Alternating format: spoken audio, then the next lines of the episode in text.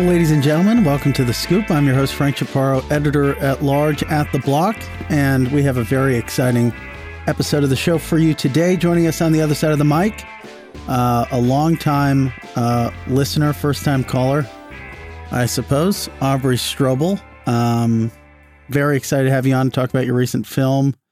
Let's just start with the sort of origin story. Um, we're gonna we're gonna hopefully be able to play it. Get a little clip right here. Um, I found it funny how in the beginning when I was watching it, it was like an Aubservation films production written by Aubrey, and then I was just expecting like it to be like starring Aubrey Strobel, produced by Aubrey Strobel, filmed by Aubrey Strobel, and just keep going.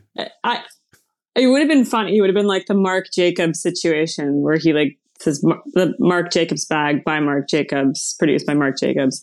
Um, well, first of all, Frank, thanks for having me on the show. I am thrilled to finally make my way on to the scoop. It's been it's been ages, and my this is my first scoop appearance, so I, I just want to make note of that. Um, so thanks for having me on. Um, yeah, the film uh, took you know not not as long as uh, traditional films take to make because it was a grassroots project. It was something that um, I had found out about um, this this township, um, Bitcoin Ekasi, where they were integrating Bitcoin via Lightning in South Africa, in a town called Mossel Bay. And I think a lot of people might be familiar with the uh, Bitcoin Beach uh, situation that is in El Salvador, but uh, this was not quite uh, the same situation. So basically, uh, no one had gone there. And it was really interesting to me that there had been no sort of journalistic covering of this situation. Um, and just to see, you know, if it was working. I didn't really come in with an agenda of this is going to be a Bitcoin propaganda film, right? That's pro Bitcoin. It, it was more of going in uh, with the curiosity of what what does it look like in a country such as South Africa that is fueled with corruption and has such a, a kind of a dark past in terms of its leaders and how its people have been able to, you know, work um, with each other. Uh, just uh, going back since apartheid times, which is a pretty heavy subject. Um, so was able to to go down there and discover you know what was happening with Bitcoin. So that was sort of the idea that fueled it. I actually found out from a friend on Nostr, a decentralized social media platform, a lot of Bitcoiners are using, and so went down there, did not know what was happening, um, and just uh, felt like it was something that the Bitcoin space should be doing because I think a lot of times we got a lot of people on podcasts, we got a lot of people talking about Bitcoin, but where is it actually helping people? And especially during the last bull market, you had a lot of pundits on you know mainstream shows on CNBC on Bloomberg and they're like yeah this is helping people that are in uh, emerging markets. And it's like but do, do we have has anyone ever actually gone down there and checked it out so that was sort of the thought process behind this film yeah no i think it's a really interesting point and i think we talked about this at some point um i think maybe before, before you got started on the film about how like the Bitcoin community has has gotten a bit like rigid in a sense. Um and kind of it is yeah. kind of the same old talking points, especially in mainstream press about, you know, store of value, digital gold, um but we haven't really and and there's a lot of like promises that, you know, don't pan out necessarily. Um so how how did you sort of exactly yeah yeah a lot of stuff like that but this is actual you know real usage on the ground Yes. And so I think it's important to to go down there. I think a lot of people, especially in the continent of Africa, people like to go down with cameras. A lot of people like to, you know, get a story and leave. And that's not what I came down there for. I wasn't trying to extract value from a community. I wanted to listen to them and, and to see what their needs are. Because um, it's actually quite interesting to hear about the townships. I was naive and um, didn't really know much about the, you know, post apartheid uh, what what that looked like. That's less than fewer than 30 years ago. Um, and so to think that everything just swiftly moves back into like peace uh, is not the case. And so you have to look at the ramifications from something like that that disenfranchise so many people, uh, predominantly Black South Africans. And so you look at the stats, and it's like 64% of Black South Africans remain in poverty, and that's only 1% of white South Africans. And that's that's a today's stat. So what does that look like economically for these people? Well, it looks like not everyone can get a bank account because not everyone has an ID. And that's a, that's a massive problem. Their money is not working for them and their government is not working for them. So it's opting them to look outside of their government. What, what can we do? And that could have been, a, a, you know, an array of things. They could have told me that they're interested in stable coins. I would have been, you know, I, I didn't go down there to say like, tell me about how Bitcoin's like, you know, fixing your problems. I think, I think that's a little, you know, contrived and, and frankly a little disgusting. Um, I, but I just asked them, you know, what do you think about South Africa? What, what, why uh, do you feel like Bitcoin is a better store of value for you? And I asked about the volatility because I do think that's an important concept of it. There are surf instructors there taking their full paycheck in the form of Bitcoin, their entire salary, and betting on this asset. And I think, you know, we should talk about that. What does that look like? I don't know anyone in America who's taking their entire paycheck in, in Bitcoin. So it's an interesting story. Um, and not only that, they have merchants in the townships where they still live. This is post apartheid again, that they're still in the townships and they, they choose to live in these townships. And they've integrated uh, merchants to, to use Bitcoin. And a lot of them are how, using products like, go ahead. How did they find, how did they sort of, I don't want to use not the word discover, but what was the sort of come to Jesus moment for this community? Um, that kind of pushed them in the direction of of Bitcoin. How did how did that sort of happen? Yeah, uh, so this community found out about Bitcoin because the founder of Bitcoin Ekasi, which is a nonprofit that is teaching kids about Bitcoin, uh, and he's also the founder of a nonprofit called Surfer Kids. They joined together to integrate through like surf lessons. So we're going to pay our surf instructors in Bitcoin.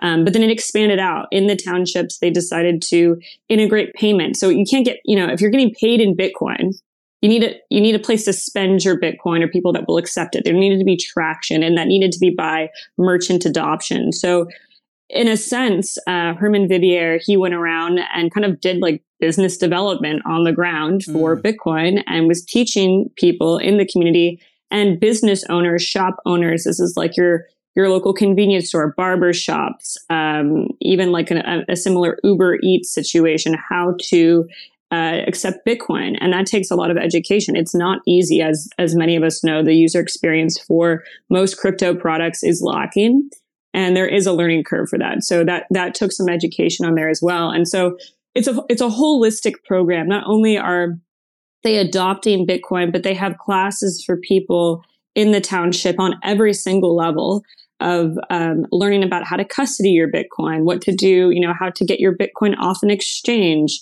um, and then just over overall financial courses. So it's not like, hey, let's offload you onto this asset and we're not going to help you either. That doesn't do anyone any good. No, no one wants that, right? Um, so that that was sort of how it came to be. That's how Herman, uh, you know, created this program, and it's been a grassroots uh, effort, and it's now expanding out. They have over sixty kids in the program, and they want to bring more people in. There's even you know older, sort of like uh, adult aged people who are trying to get into it as well. It's just being more embraced by the younger generation. And what does the merchant penetration look like? What's interesting to me is I, I, would imagine that if I were to go there, there's probably more merchants that would take Bitcoin payment than if I were to walk into, you know, the majority of coffee shops in New York. Yeah, I, I mean, if people are willing to spend their Bitcoin, and I asked, you know, the surf instructors and people there who were accepting Bitcoin, and also the children are receiving Bitcoin as an allowance. The incentive and the incentivization for the children is to show up, get good attendance, uh, and and get good marks, you know, in school, and then they earn, you know, a certain amount of Bitcoin um, for for doing that, some sats, and so that's a great thing for children to incentivize them to come. Um, you would have to have you know people willing to accept that, and and the kids said in the video that they are buying stuff for their family. They're coming home with groceries, uh, something, and that's adding value back into their lives, their families, their townships. And so this is, this is being really embraced. I will say that I did ask some of the, the people in the township of, you know, how trusting, how, how much did they trust this? Well, they said sadly there had been people during the last cycle and over the past years that had promised a, a Bitcoin of sorts and were custodying it for them. And, and, you know, with a lack of education, they were trusting people and did get scammed in some situations. So it is a, it's a hard barrier to entry, I would say, because of just sort of the, uh, the, the baggage and some of the, the stuff that's happened in this, in the system. And, you know, where, where people can corrupt things and, and make us steal and, and hurt people, I guess that will always happen. But yeah, there were some trust issues with, with getting this fully onboarded into the township. Mm-hmm.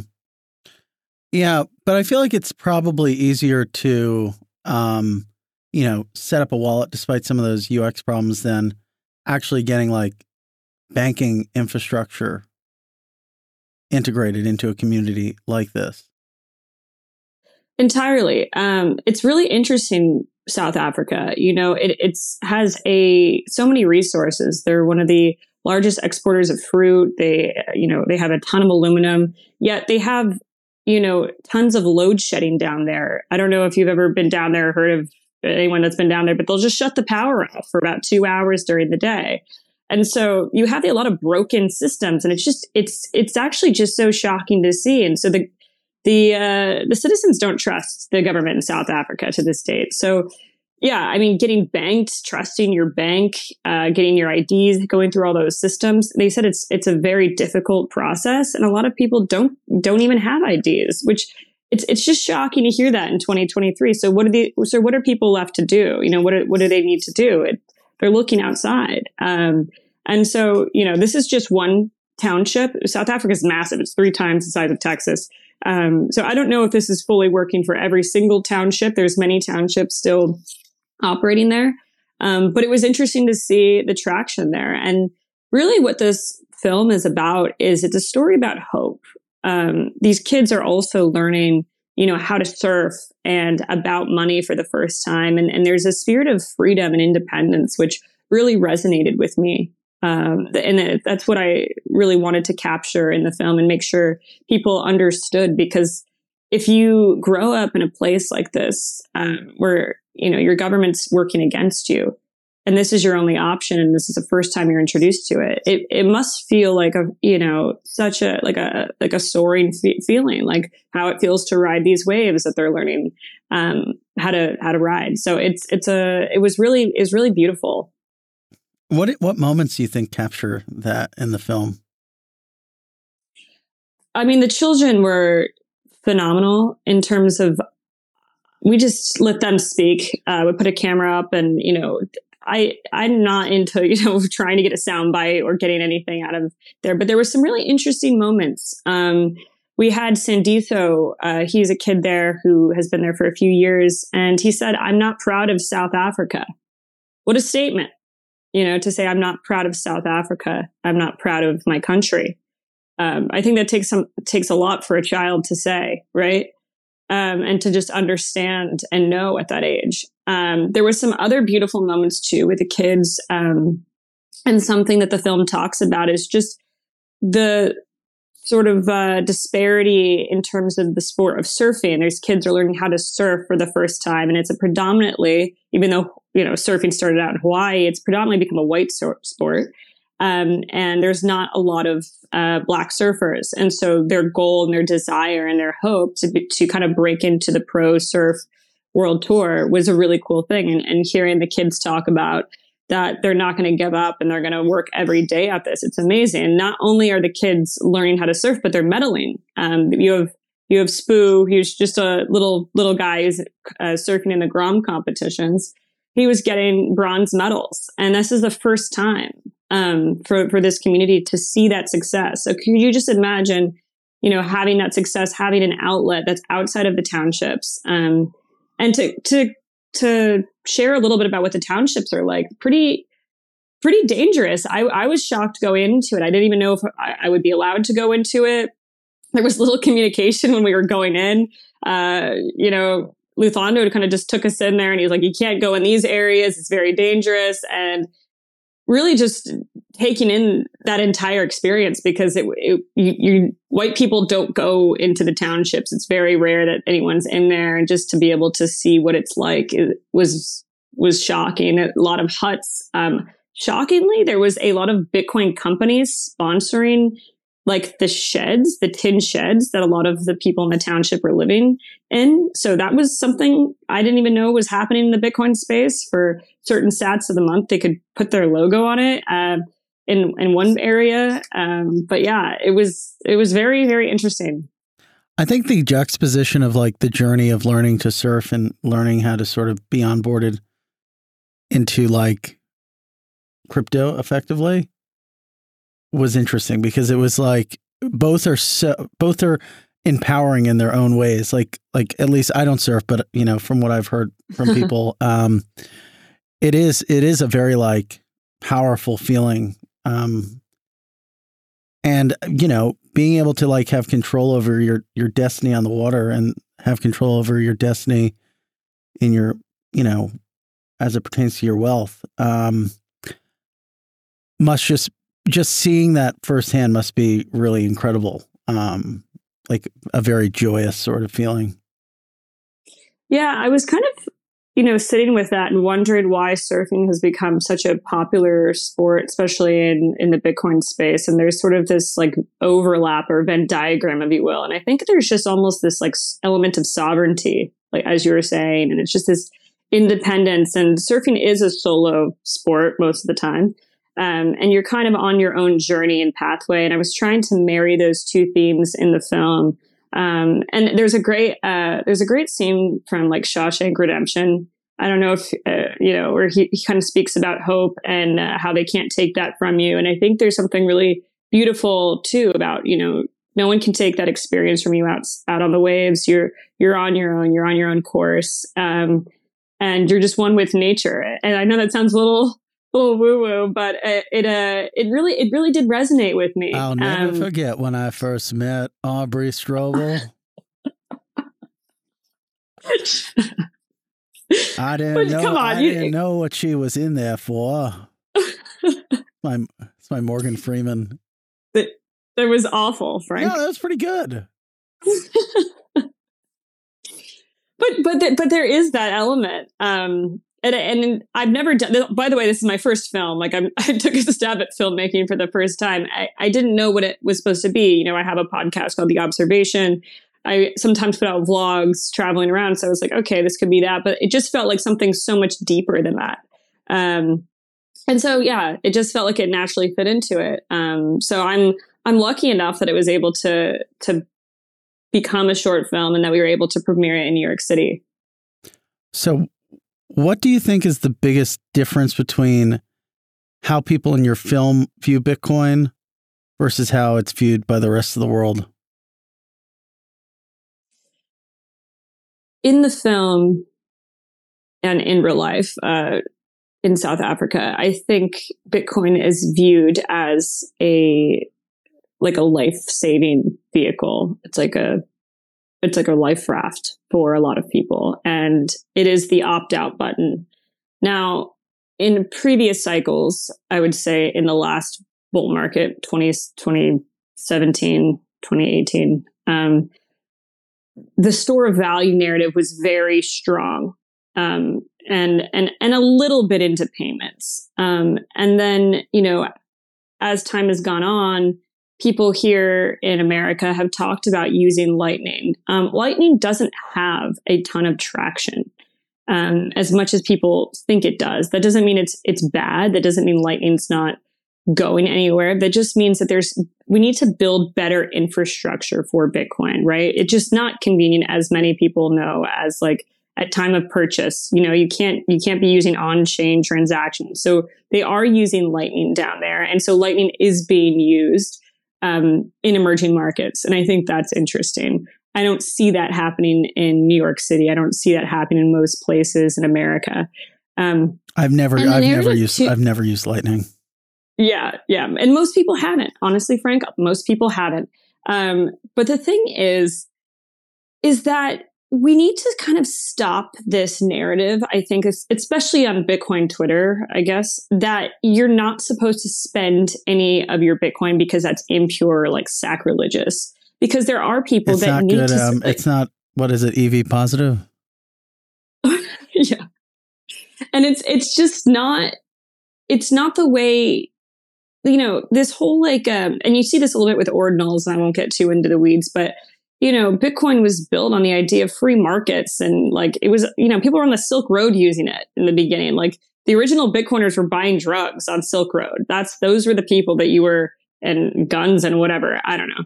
And to tell people now that they can't, you know, create an ordinal because it's clogging the ch- chain and it's upping fees, that's a crazy thing to say, you know, and people in South Africa or wherever can't use Bitcoin and spend their Bitcoin. That narrative is so disgusting to me. I don't know when that started to happen. And it's also like you're upset that people are using the currency. I, am very confused. It's like there's there's there's many narratives. I don't think any of them have fully played out. I don't think anyone's happy. I think a lot of people are a little bit miserable online and they like to fight. So maybe I don't, you know, I don't, I'm not quite sure. I just think the whole like never spend your Bitcoin because you're, you're impure and you're not a true Bitcoiner is not what I'm about. And when you actually go visit a country who needs this, uh, you know, you, you really do see like where Bitcoin can become valuable. So that's all I care about. The people who are online pontificating, like they can just kick rocks. yeah. So did did you like talk um, with the community about some of those we uh, you know these weird uh, what would you call it? I guess like cultural uh, issues underpinning Bitcoin. Like, to what extent, like you know, it, it's funny because like kind of what you're describing is like the the wizards and like these and and eating and and being a carnivore and not spending your Bitcoin, and that just seems like, I mean, that's what we're we we kind of see online a lot, or like what's in our face here in the West. But that's probably like, I mean, totally foreign to this type of community and how they view Bitcoin, or or like, you know, the the cultural sort of underpinnings of it. Yeah, the the really cool thing is that a lot of the um, people in Bitcoin Ekasi are on Twitter, and one really cool thing about this film and the whole point X. of this film, which we haven't, sorry, X, or I'm gonna always call it Twitter. I'm I'm not calling it X. Sorry, that's okay. Elon. Um, something that I found to be really interesting um, was that they're online, and so the point of this fundraiser was to, or part of this film was to create a fundraiser to fund their like surf center, which was pretty much falling apart. And what I've never seen done, and I'm really proud of about this, is that we were able to raise uh, over two Bitcoin thanks to Jack Dorsey, uh, G Money, and a few other people who donated. A lot of people were um, sending payments over Lightning on Nostr. Um, and people who went to the film were scanning the QR codes at the end. They could donate in Bitcoin. Um, they could use Lightning, and there was a USDC address as well that they were converting into Bitcoin. Um, but it was the first time that you kind of saw like a global fundraiser where they were able to provide updates in real time and they're already starting to renovate the center. Like everyone there is so excited and we're so thrilled that the Bitcoin community saw them and wanted to help them. Um, and so they're very online. I think that's another aspect of crypto and Bitcoin that maybe isn't fully appreciated. Like the sort of how it evolution, it sort of evolves rather the, um, I almost pulled the George Bush and made up a word.